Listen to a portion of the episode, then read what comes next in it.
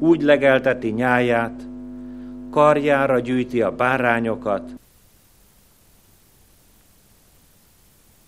éneket az Úrról, idegen földön. Isten tiszteletünk kezdetén fennálló énekként énekeljük a 306. dicséretünket. 306. dicséretünkkel magasztaljuk Urunkat.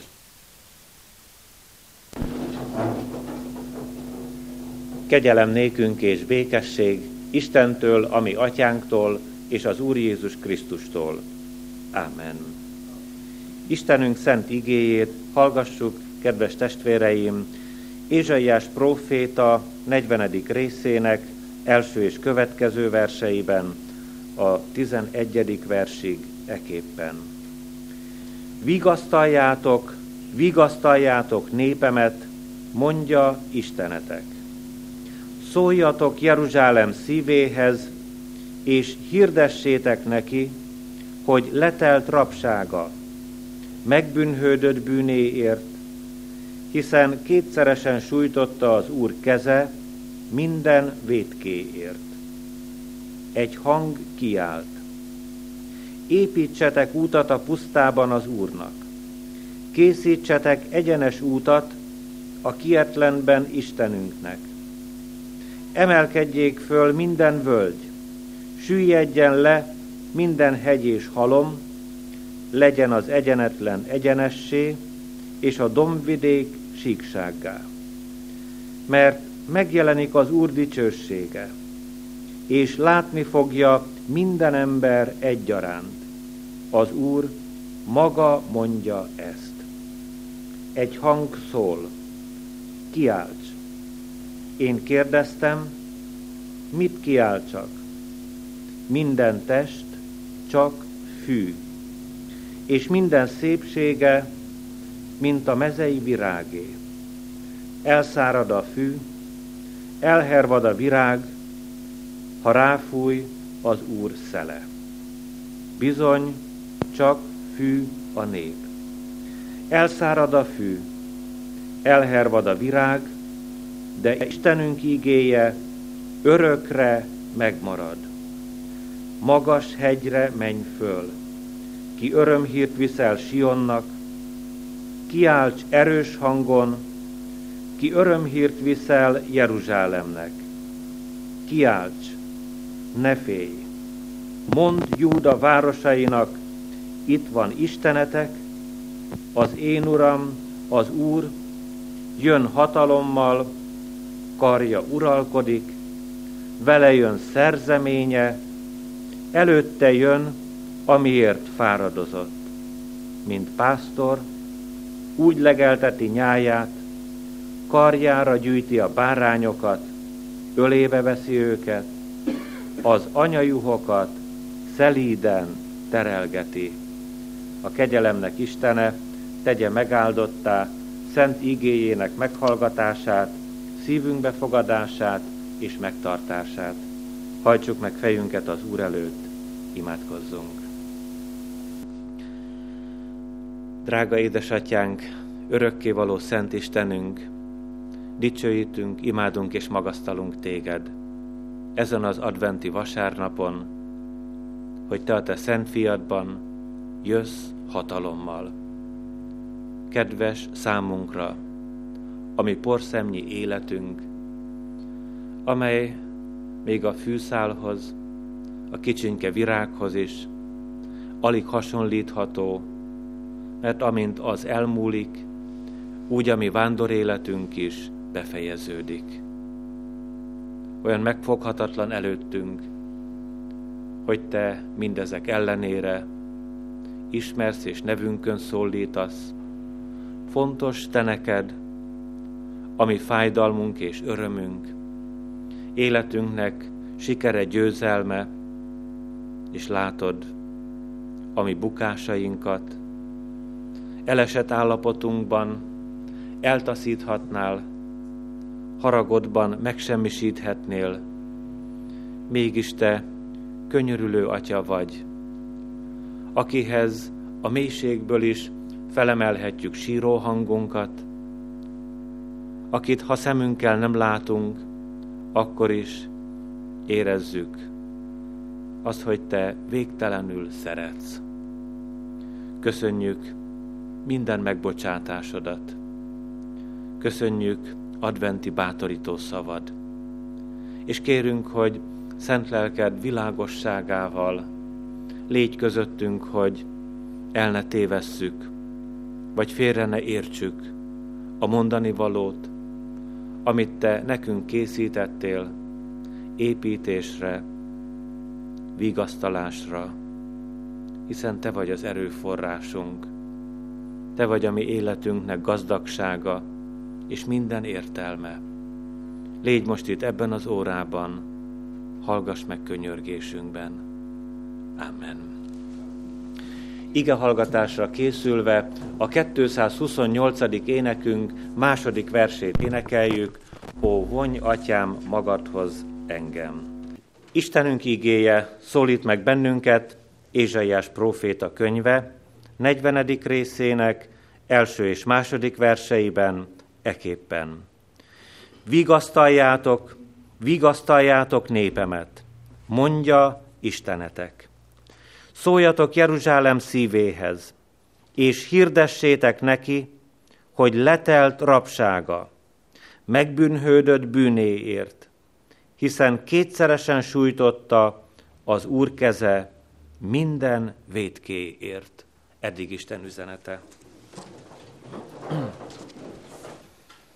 Kedves testvéreim, szeretett gyülekezet! Sok adventi vasárnapon elmondtuk már, hogy ez a latin szó eljövetelt jelez. Így fordíthatjuk, és hogyha az Úr eljövetelét, Jézus Krisztus megjelenését, második visszatérését forró szívvel várjuk, akkor ez bizony a készülődést is feltételezi, azt, hogy várjuk őt. A várakozás nem könnyű egyikünknek sem, mert hogyha igazán kedves vendéget várunk, és szállást készítünk magunknál, őnálla, ő neki, akkor megtisztítjuk a mi útainkat, megtisztítjuk a mi szívünket. Külső formában, ha emberi módon gondolkozunk, elkészítjük, szépé formáljuk otthonainkat. Jó lenne, ha ebben a várakozó feszültségben telne el ez a néhány hét, amikor igazán Jézus Krisztusra, érkezésére figyelnénk, áldásaira várnánk.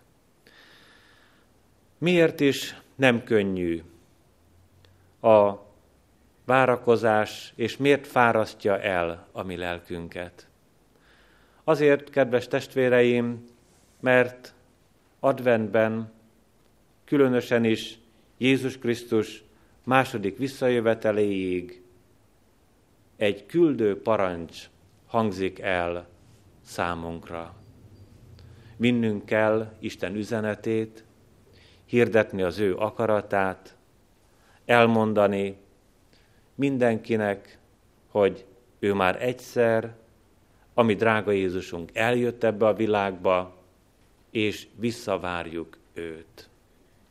És amikor elküld bennünket az Úr, bizony sokkal inkább az az érzés van a mi szívünkben, mint a Jónás próféta szívében, aki Ninive helyett Tarzisba ment, mint annak a prófétának a szívében, aki most szól hozzánk, és pontosan tolmácsolja az Úr akaratát.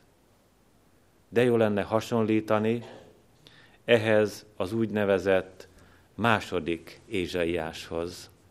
Ritkán szoktunk foglalkozni ezzel a gondolattal, mert Isten igéjében nincs is leírva, de a teológia kutatói tudják, hogy Ézsaiás könyve 40. részétől a sorokat nem Ézsaiás írta, hanem egy úgynevezett második Ézsaiás, Deutero Ézsaiás, akinek sem a személyét, sem a nevét nem ismerjük. Azért adventben egy-két mondatban szükséges erről szólni, hogy ime itt van előttünk egy kedves, névtelen próféta, aki mégis nagyon pontosan, hajszál pontosan végzi a maga feladatát, jól veszi a megbízást, Isten elküldi őt, és ő elmegy, ott van együtt, szenvedő népével, Egyiptom, ö, Babilóniában, és a fogságba hurcoltakkal teljes mértékben együtt érez. Miért névtelen? Azért, kedves testvéreim, mert vannak bizonyos helyzetek, amikor az a személy a fontos, aki a névtelent küldi. És az is nagyon fontos, hogy mit bíz rejá az üzenetből, amit át kell adni a névtelen profétának, mindent pontosan meg kell tartania. Olyan nagyon jó lenne. Adventet úgy ünnepelni az Úr szolgálatában, hogy mi mindannyian ezt a fajta névtelenséget vállalnánk, ahol nem a mi személyünk a fontos, de az érkező Úr Jézus Krisztus igen, és a vele az általa hozott jó hír szintén igen. Most, szeretett testvéreim, álljunk be ebbe a szolgálatba. Küld bennünket az Úr, és üzenetet bízott rejánk. Ne tévesszünk célt, vigyük oda, ahova bennünket ő eleresztett. Hát vajon mit is üzen a névtelen próféta által? halljuk az ígében, az első verszakban, vigasztaljátok, vigasztaljátok népemet, mondja Istenetek. Isten mondja a névtelen profétának, a proféta pedig érti. Babilonban sok még a szenvedő ember.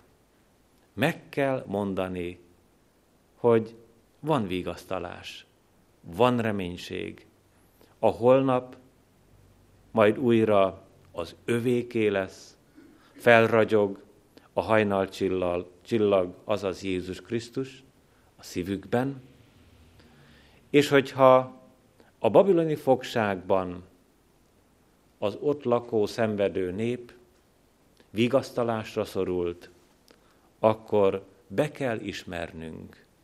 Mi, akik ma eljöttünk, ide a mi kis imaházunkba mindannyian vigasztalásra szoruló, vigasztalásra ráutalt emberek vagyunk.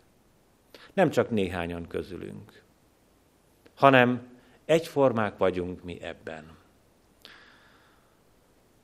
Egy kicsit tartózkodunk ettől a szótól.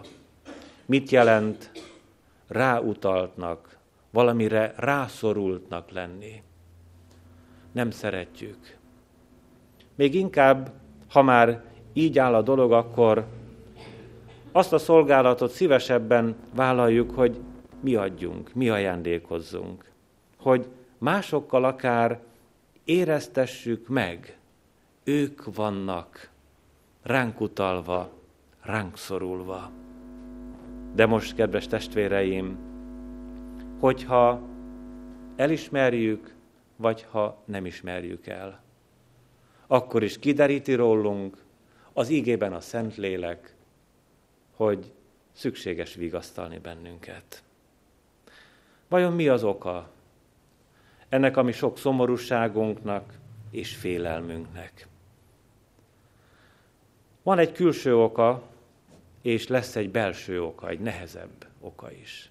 Nézzük a könnyebbiket azt a külső okot, amelyet majdnem mindannyian megtapasztalunk, átélünk.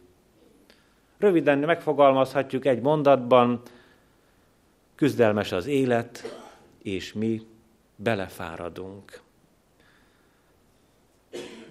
Nem tudom, hogy titkot árulok éjjel magamról, vagy egyáltalán ti is szoktatok így lenni, ilyen helyzetbe jutni, hogy reggel, amikor felébredtek, akkor, akkor úgy, úgy morogtok magatokban. Velem már úgy előfordult, hogy éppen csak, hogy kikászálódok az ágyamból, eljutok a fürdőszobáig, és már úgy érzem, hogy ez egy bonyolult nap lesz, tele feszültséggel, ilyen-olyan dolgokat kell elrendezni, problémákat megoldani, és, és szinte úgy belül mondom magamban, hogy ez az egész nem jó. Mert, mert ilyen küzdelmes az élet. Mert nagyon el lehet fáradni ebben az egészben. Az Isten szolgáinak is. Az Isten gyermekeinek is. Keressünk bibliai példát. Illés próféta is elfáradt. Különös, hogy nem annyira kenyér gondja volt ennek az embernek, pedig amikor a hollók hoztak neki reggel és este kenyeret és húst, nem valami terített asztalt láthatunk ott. De amikor a próféta azt mondja Istennek, hogy nincs már, Uram, te melletted senki. Egyedül maradtam. Nincsenek az egésznek a világon semmi értelme. Akkor az Úr megbátorítja az ő szolgáját, és azt mondja, illés van még 7000 ember. És ezek nem hajtottak térdet a Baálnak. Te neked csak legyen reménységed, és menj az általam adott ételnek az erejével, amit már nem a hollók hoztak, hanem ott találta a fejénél álma után.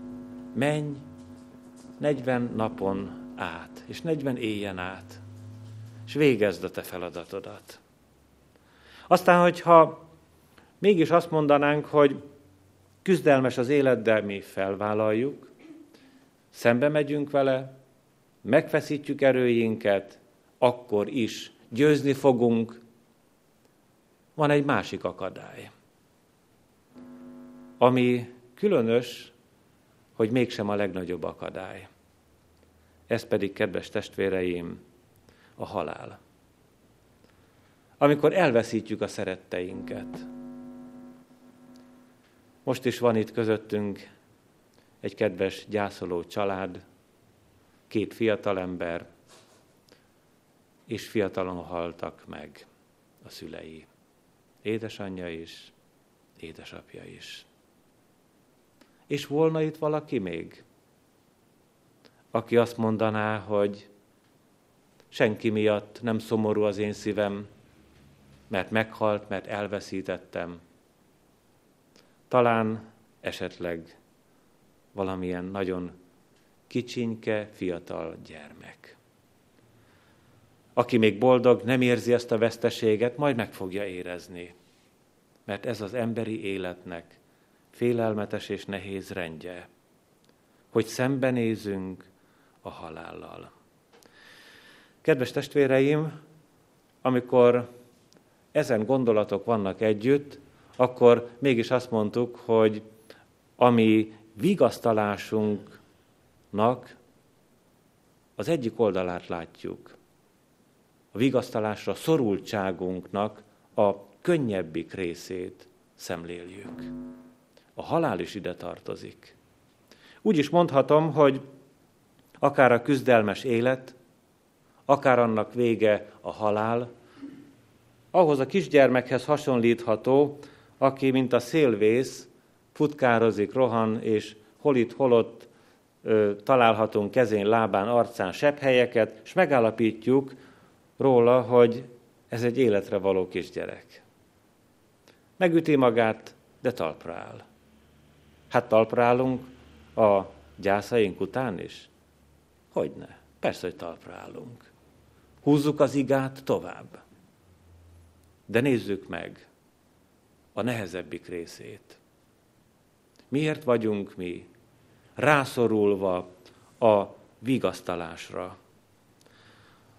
Azért, kedves testvéreim, mert egyszerre csak valami félelmetesen nehéz érzés telepszik meg a mi szívünkben, amit így fogalmazhatunk meg, elhagyott engem az Isten. A mögöttünk levő evangelizációs esték egyikén ez nagyon élesen, talán túl élesen is lelki asztalunkra került, vajon hogy kell ezt az egészet kezelni? Tényleg elhagy bennünket az Isten? Ézsaiás, szintén ez a Deutero második Ézsaiás, elmondja 49. fejezet 14. versében, elhagyott engem az Úr, megfeledkezett rólam az én Uram. De hogyan lehetne ennek az egész félelmetes helyzetnek a mélyére látni? Szükséges jól tájékozódnunk a Szentírásban, mert vagy én mondom magamról sokszor, hogy elhagyott engem az Isten. Vagy emberek állapítják meg, akár rólam, vagy ti rólatok, hogy ilyen és ilyen helyzet teremtődött, és ezt az embert jelesen, ha visszautalunk a mögöttünk levő hét bizonyságtételére Sámsont, vagy Saul királyt, elhagyta az Isten. De azért azt is nézzük meg, hogy mindezekről mit mond maga az Isten. Mert egészen más, hogy én mondom magamról. Elhagyott az Isten. Egészen más, hogy emberek mondják én rólam, hogy elhagyta az Isten. Vagy emberek mondják te rólad, hogy elhagyta az Isten. De mit mond az Isten? A Bibliában összesen kétszer van benne. Az, hogy én elhagytalak. Csak kétszer. De tel is tele van az, hogy az ember elhagyta az Istent. Hogy magamról is megállapíthatom, mások is megállapíthatják rólam, hogy kritikaként meg lehet ezt fogalmazni, de amikor az Isten kritizál, hát nem tehetné meg unos untalan, és csak kétszer teszi. Egy alkalommal, amikor szörnyű bálvány imádásra vetemedett Izrael népe, a Mózes 5. könyvében halljuk ezt, de akkor haragra lobbanok ellene, elhagyom őket, és elrejtem arcomat előlük. Miért veszedelmes a bálványimádás? Mert valakit, vagy valamit a bálványimádó Isten helyébe léptet. Neki már nem kell az Isten, hanem a bálvány kell. Azután Ézsaiás profétánál olvassuk az 54. rész 7. versében, nagyon megrendítő, és nagyon elgondolkoztató az Isten örökkévaló szeretete, amit itt találunk, micsoda feszültség van ebben az igeversben, halljuk csak.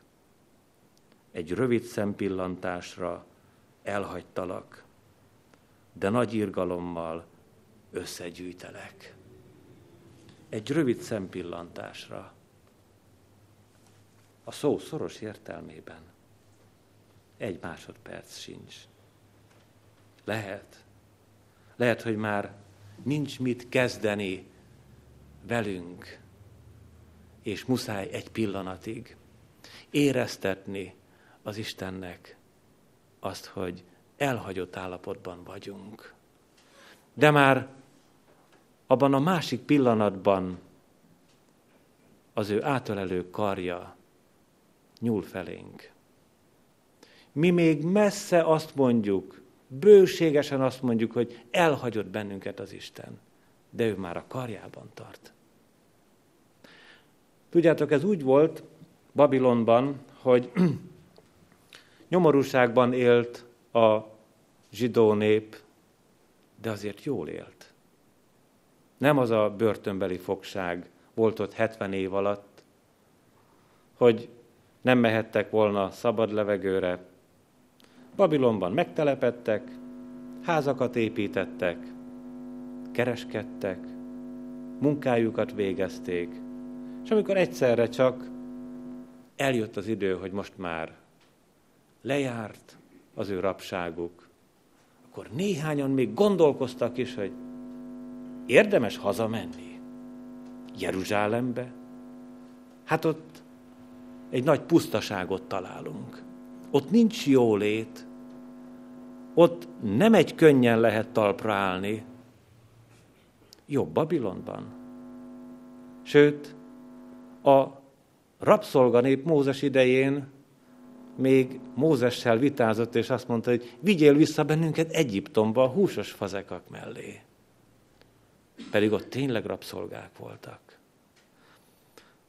Szeretett testvéreim, amikor az Isten már átölel, mi még mindig jajgatunk, hogy elhagyott az Isten. Ilyen Istenünk van, nagyon gazdag Istenünk van nekünk. Nagyon szeret bennünket, és nagyon szeretné tudtunkra adni, hogy van menny. Nem értette Mózes népe Egyiptomban, hogy van Kánaán. Nem értette Deutero Ézsaiás népe Babilonban, hogy van Jeruzsálem. Érti Szabó telep népe, hogy van menny. Érti? Adventben se érti. Inkább a hollók hozzanak kenyeret és húst. Nem ez a fő probléma, testvéreim. Hanem azt kellene látnunk, hogy adventben előre mehetünk hogy vár bennünket az Úr, hogy jön hozzánk, hogy keresi az életünket az üdvösségre. És hát most át szeretnénk térni az ige második gondolatára. Már egy picit bele is kezdtem, hogy hogyan mondjam ezt el én nektek. Nem tudom elmondani. Nagyon nehéz helyzetben volt, a próféta is, mert a második versben ezzel biztatja a prófétát Isten, szóljatok Jeruzsálem szívéhez. Hát nagyon nagy vállalkozás nekem innen a ti szívetekhez szólni. Ne értsetek félre, amikor ilyet beszélek, hogy átvitt értelemben lelki értelemben. Egy másféle gondolat szerint nekem most mindannyiótokba úgymond szerelmesnek kellene lennem. Azaz, olyan forró szeretettel kellene, hogy szeresselek benneteket, mintha jobban szeretnélek titeket, mint önmagamat. Mert hiszen hogyan mondjam el az elmondhatatlant? Ezt csak a szerelmesek tudják.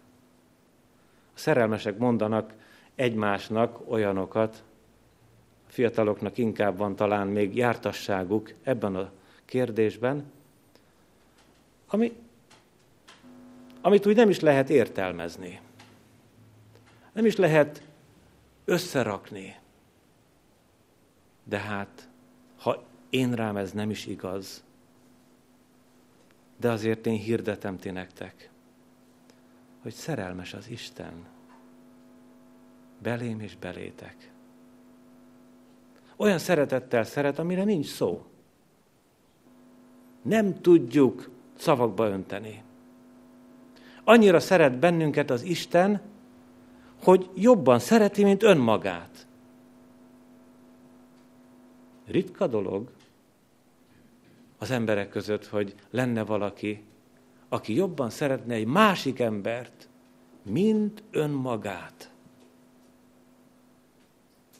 Ha szíveket vizsgáló Szentlélek bele-bele látna, ami életünknek a legmélyebb titkaiba, nem biztos, hogy azt találná meg egy édesapának, egy édesanyának a szívében, hogy ez az édesapa vagy ez az édesanya jobban szereti a gyermekét, mint önmagát. Miért is mondom én ezt? Mert hallottuk, szeretett testvéreim, Isten igéjéből azt is, hogy ha az anya elfeledkezne a gyermekéről, én te rólad el nem feledkezem. Jobban szereti az én életemet és a te életedet az Isten, mint ahogy mi szeretjük a gyerekeinket. Ez teljesen biztos. Ez abszolút biztos. Ilyen szerelmes az Isten. Szóljatok Jeruzsálem szívéhez. Több mint valószínű, hogy fel kell adjam. Nem biztos, hogy meg tudom szólítani a szíveteket. Az Úr szent lelke mégis megcélozza. Ha valakinek a szíve advent második vasárnapján megszólítatik, itt Szabótelepen, akkor az a Szentlélek munkája. Megcélozza a szívünket a Szentlélek. A személyiségünknek a legnemesebb darabja a szívünk. Nem az, amelyiknek a vérnyomását, meg a egyéb orvosi dolgait meg tudjuk mérni, hanem az a legnemesebb darabja az életünknek, személyiségünknek, ahol ott van az öröm, és ott van a fájdalom. Ahol ott van a bűn, és ott van a bűnbánat. És oda érkezik meg a bűnbocsánat. Ahol elszakadt a fonál Isten és köztünk. Most már ketté esett. És hiába vesszük fel az egyik fonalat, és kötünk rá görcsöket, attól még a kettő különbözik. Ott kell összekötni, ahol elszakadt, és akkor használható. Advent második vasárnapján a szívünkhöz szóló Szentlélek ezt az elszakadt fonált akarja összekötni, hogy ne legyünk elszakított állapotban a mi Istenünktől. Mi mit tehetünk? Annyit, amit Dávid király, hogy akár könyhullatással is imádkozunk, hogy teremts bennem tiszta szívet, Uram. Mit jelent ez? Hát nem azt, amit mi csinálunk, kedves testvéreim. Mert mi számtalanszor megpróbáltuk, hogy ezt most már én magamról is tudom, hogy nem jó. És én nekifutok. És teljes erőmet megfeszítem. És akkor is megmutatom mindenkinek, hogy az, ami engem terhel, azt le tudom győzni. Észre fogják venni az emberek, hogy én most már más vagyok és teljes bennem az igyekezet. És aztán újra ugyanott találom magam, ahonnan kiindultam. De amikor a Szent Lélek nyúl bele az életünkbe, akkor ő nem kijavít, akkor ő nem korrigál, akkor ő nem csiszolgat, hanem terem teremt a semmiből. Új szívet teremteni egészen más, mint javítani. Javítani jól tudunk mi is. Egy darabig. Hogy aztán újra javítsunk. De amikor az Úr teremt, akkor, akkor tiszta szívet kapunk. És mit mond az Úr Jézus a tiszta szívről? Boldogok a tiszta szívűek, mert ők az Istent meglátják. Jövő időben meg fogják látni az Istent. Boldogok, akik úgy imádkoznak, mint a szerencsétlen Dávid, hogy teremts bennem tiszta szívet. Én nem tudok itt semmit tenni. Neked van hatalmad. Te itt nagyon jól tudsz, Uram, tenni csodát, mert képed, képességed van rá. És végezetül röviden a harmadik gondolatról is hadd szóljunk. Az igében ezt így halljuk, hogy szóljatok Jeruzsálem szívéhez, és hirdessétek neki, hogy letelt rapsága. Hirdessétek neki, hogy letelt rapsága. Olyan különös a gyülekezeti szolgálatunkban az a hely, vagy az a pillanat, amikor hirdetünk. Most éppen úgy sikerült, hogy a Torockó utcában a kiárati szekrénynél hagytam a hirdetésemet, és most talán-talán megtaláltuk, és feleségem fog majd hirdetni. És hát a hirdetéssel lehet élni és visszaélni, mert különös, hogy némely gyülekezetből hallottam, hogy megmosolyogtatóan, hogy bizonyos lelkipásztor testvérek tartanak egy 15 perc predikációt és 20 perces hirdetést. Mert a hirdetést olyan fontosnak tartják. De azért nézzük csak meg, hogy valamilyen helye volna a hirdetésnek. Hát van, nagyon fontos helye van. Ha mi most több alkalommal nem hirdettük volna, és most sem hirdetnénk, hogy ma délután négy órakor szeretett vendégséget tartunk, mert tíz éves az énekkarunk, és Sziget Szent Miklósról jön egy lelkipásztor, és hirdeti köztünk az ígét, akkor lehet, hogy mi ezt nagyon jól tudnánk, itt néhányan, ketten, hárman eljönnénk, és akkor csodálkoznánk, hogy hát nem jött senki. De mert nem hirdettük. A hirdetésnek van helye, megfelelő helye. Sőt, nagyon is oda kell figyelnünk arra, hogy mit hirdetünk. Nézzük csak az ígében. Hirdessétek neki, hogy letelt rapsága. Sokféle fogoly van. Már átgondoltuk, hogy Babilóniában a 70. év vége felé könnyű volt az a fogság. De azért a 137. Zsoltárban, amikor olvastuk az elejét, hogy a babiloniak gúnyosan azt mondták a zsidó foglyoknak, hogy na, vegyétek elő a hárfáitokat, és Sionnak az énekével, gyertek csak. Öröméneket kérünk tőlük, tőletek foglyok. És azt mondták, hogy felakasztjuk a fűzfákra. Nem tudunk ezeknek öröméneket énekelni. Vajon tudunk-e választ adni magunkban, a szívünkben, kedves testvéreim, arra, hogy mi az, amikor egyik ember a másikat megalázza? Értjük mi ezt? A bőrünkön. Alig-alig van köztünk megint csak olyan ember, aki ezt át ne élte volna, hogy egy picikével nagyobb a másiknak a hatalma, és beletapos a lelkébe.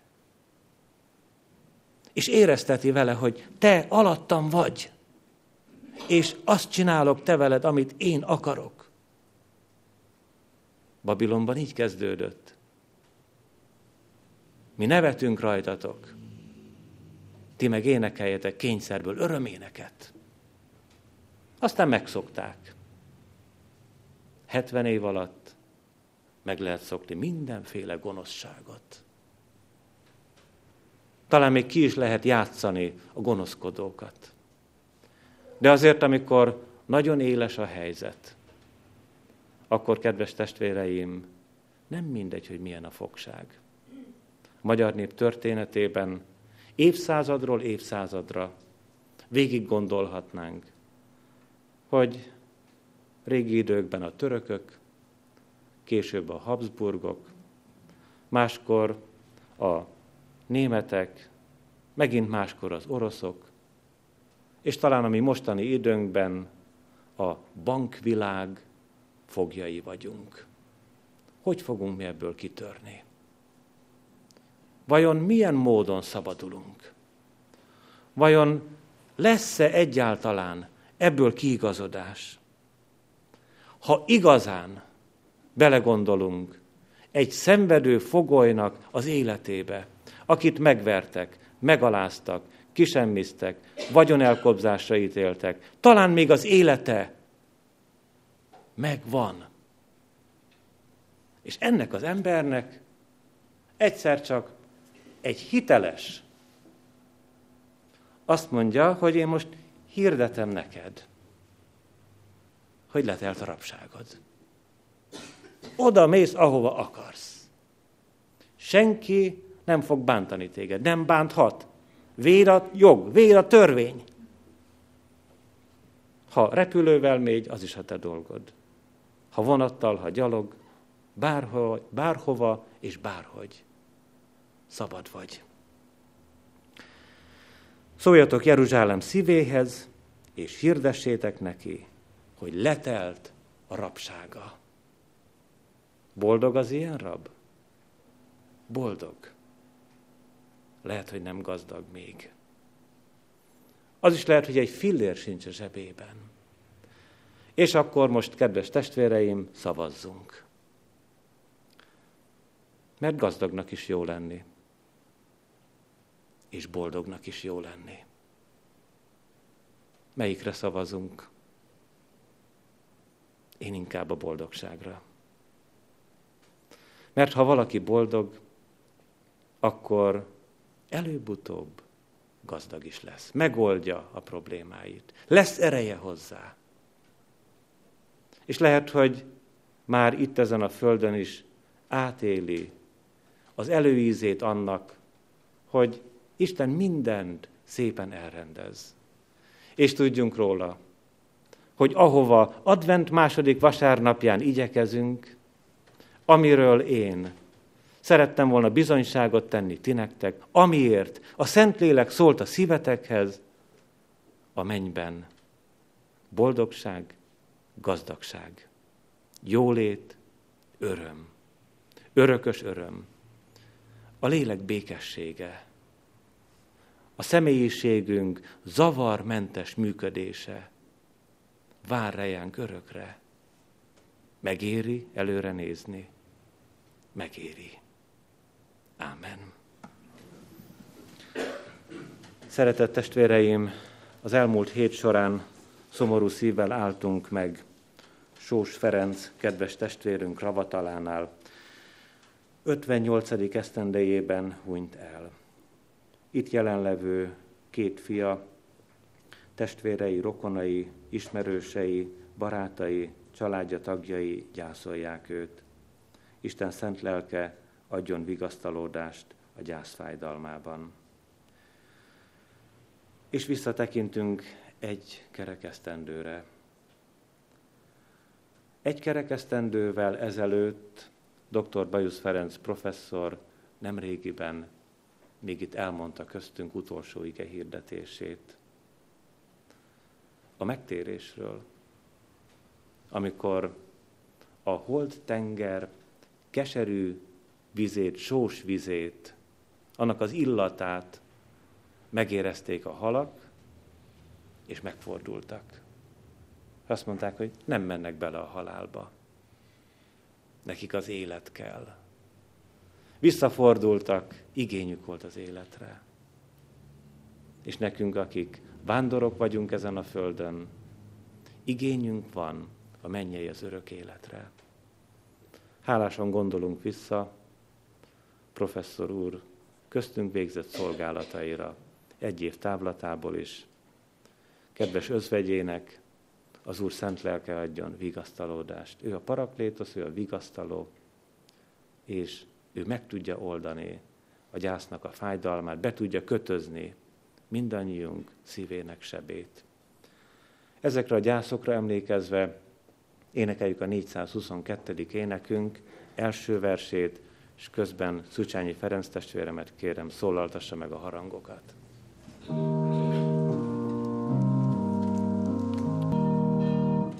Imádkozzunk!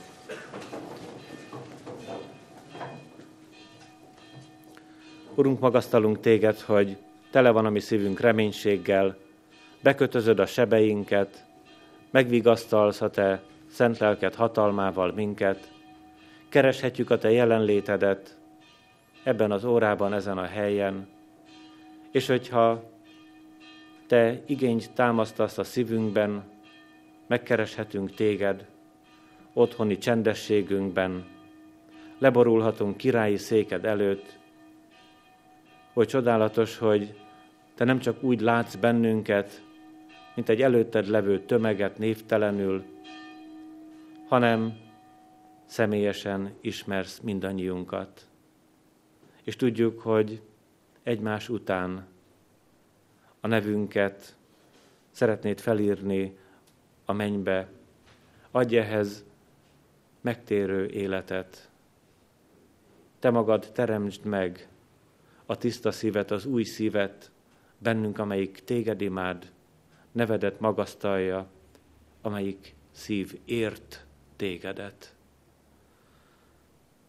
És hogyha olyan állapotban vagyunk, hogy visszük eléd értetlenségeinket, kétségeinket, bizonytalanságainkat, ha amikor te már karjaidban tartasz, mi még mindig azt mondanánk, hogy elhagytál bennünket, nyisd meg a vak szemeinket, tedd értővé a hallásunkat, a fülünket, adj értelmes szívet nekünk, hogy fel tudjuk fogni csoda dolgaidat, hisz atyai szereteted gazdagon meghaladja a te büntetésedet. Urunk, azért azt is tudjuk, hogy a mi bűneink utolérhetnek bennünket. Azt is tudjuk, hogy te a bűnt nem szenvedheted, és ezért hárítottad a te szent fiadra mindannyiunk bűnét. Olyan nehéz erre gondolnunk, hogy ő bűnhődött, hogy mi szabadok lehessünk. Hogy ő szenvedett azért, hogy most boldog néped imádjon és magasztaljon téged ezen a helyen. Hullott a vére, hogy mi nekünk reménységünk legyen földi vándorútunk után hazamenni hozzád. Útált és megvetett volt, elhagyatott. Még te is elhagytad őt, ami drága megváltónkat, hogy mi soha át ne éljük ezt a kint, hanem annyiszor biztattál, veled vagyok, el nem hagylak téged. Énekelhettük is, te rólad, Jézusunk, hogy velünk vándorolsz az úton. Olyan jó veled lenni. Olyan jó veled boldognak lenni. Áld meg adventi készülődésünket, hogy nagyon örüljünk neked, érkezésednek.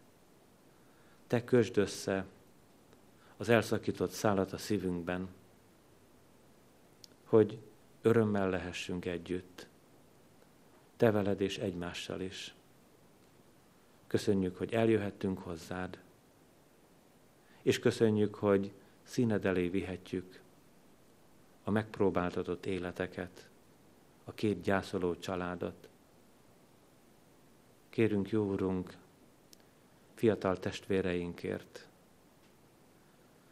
mi gyarló vigasztalók vagyunk, de a te vigasztalásod erős és hatalmas. Szent lelkeddel érintsd meg e két fiatal embernek a szívét.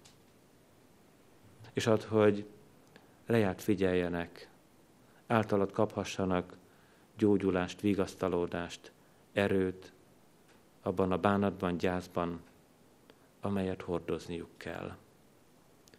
Köszönjük, hogy az a Te ígéreted, felemeled őket. Adj nekik benned bízó szívet. És kérünk, drága Urunk, özvegyen maradt testvérünkért. Te segítsd meg őt egy esztendő után, hogy végképp begyógyuljanak szívesebei, hogy erőt kaphasson te tőled megharcolni a nemes harcot, hogy örömmel szolgálhassunk mi mindannyian itt te neked, ő vele együtt. Köszönjük, hogy te a te népedet szeretetbe akarod egybefogni. Szeretetednek erőiért. Könyörgünk hozzád. Maradj velünk, hallgass meg minket. Amen. Együtt mondjuk el Jézus Krisztus imádságát. Mi, atyánk, ki vagy a mennyekben, szenteltessék meg a te neved. Jöjjön el a te országod, legyen meg a te akaratod, mint a mennyben, úgy a földön is.